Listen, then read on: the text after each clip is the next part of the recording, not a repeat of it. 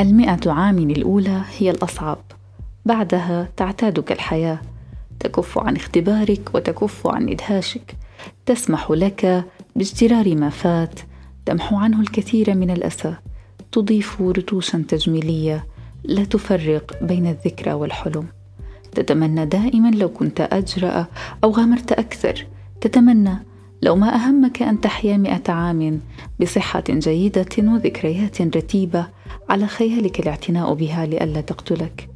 بالنظر إلى ما فات، ليس من أمنيات سوى دعوة العذراء: ليتني مت قبل هذا، ليتني مت قبل هذا.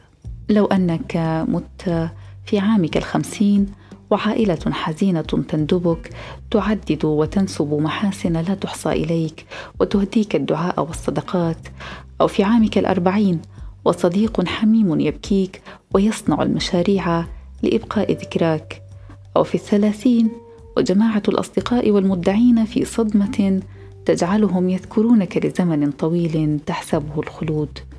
ربما من الأفضل أن ترحل في 20 ولما تخرج من قوقعتك إلى العالم بعد. أو أن العمر الأفضل للغياب هو الربيع، 15 أو 16 عاما، وطموحاتك في أوجها، لم تتكسر بعد، لم تختبر بعد قدرتك على الاستغناء، لم تخسر مبدأ، لم تقتل أحدا، ولم تدرك أنك لا تخرج من القوقعة سوى إلى بطن الحوت ومنه إلى المحيط.